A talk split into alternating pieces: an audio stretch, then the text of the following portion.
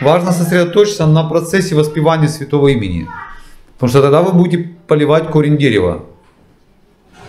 Потому что если вы будете достигать совершенства, выполнять свои обязанности, заниматься йогой и не выполнять главное предписание человека для этой эпохи, воспевать святое имя, вся эта деятельность, она будет тяжелым бременем ложиться на нас. И еще мы не достигнем совершенства. Потому мы повторяем святое имя Бога. В нашем случае мы повторяем имена Кришны. Что Кришна это тот, кто обладает всеми достояниями. То есть это буквально корень поливаем дерево. Все придет сразу же. И он в сердце у каждого. Он говорит, я друг всех живых существ. То есть это не индийский бог. Это просто бог и все. У него есть качество всех привлекающего. То есть он привлекает всех буквально. То есть у Бога безграничное количество имен, они что-то значат, его имена. Они не бессмысленные. Каждое имя несет смысловую нагрузку. Если мы повторяем имя Бога, то качество эти мы в себе приобретаем.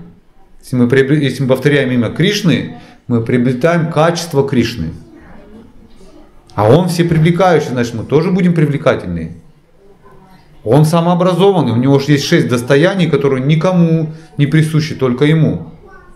Он самообразованный, значит образование тоже в нашем случае проявится, если мы просто повторяем имя Кришны.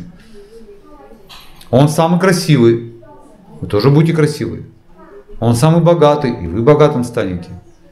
Он самый сильный, и вы также сильным станете, не только физически, интеллектуально, во всех сферах. Да. Он самый прославленный, безусловно, вы тоже будете знаменитым. Хотя вам, может быть, это и не надо будет, а вас все равно будет ценить, что вы обладаете знанием, вы привлекательный человек. Вы привлекательный, что сильные люди же привлекательные, богатые привлекательные же, да, образованные привлекательные же люди. Красивые люди привлекательные, прославленные люди привлекательные. И шестое достояние – непривязанные, отреченные. Отреченные люди тоже привлекательные. Бог сам отреченный, ни к чему не привязан. Вот почему мы имя Кришны повторяем. Не просто потому, что мы там, там кришнаиты какие-то. Да нет, мы просто любим Кришну. Мы его любим, потому что его есть за что любить.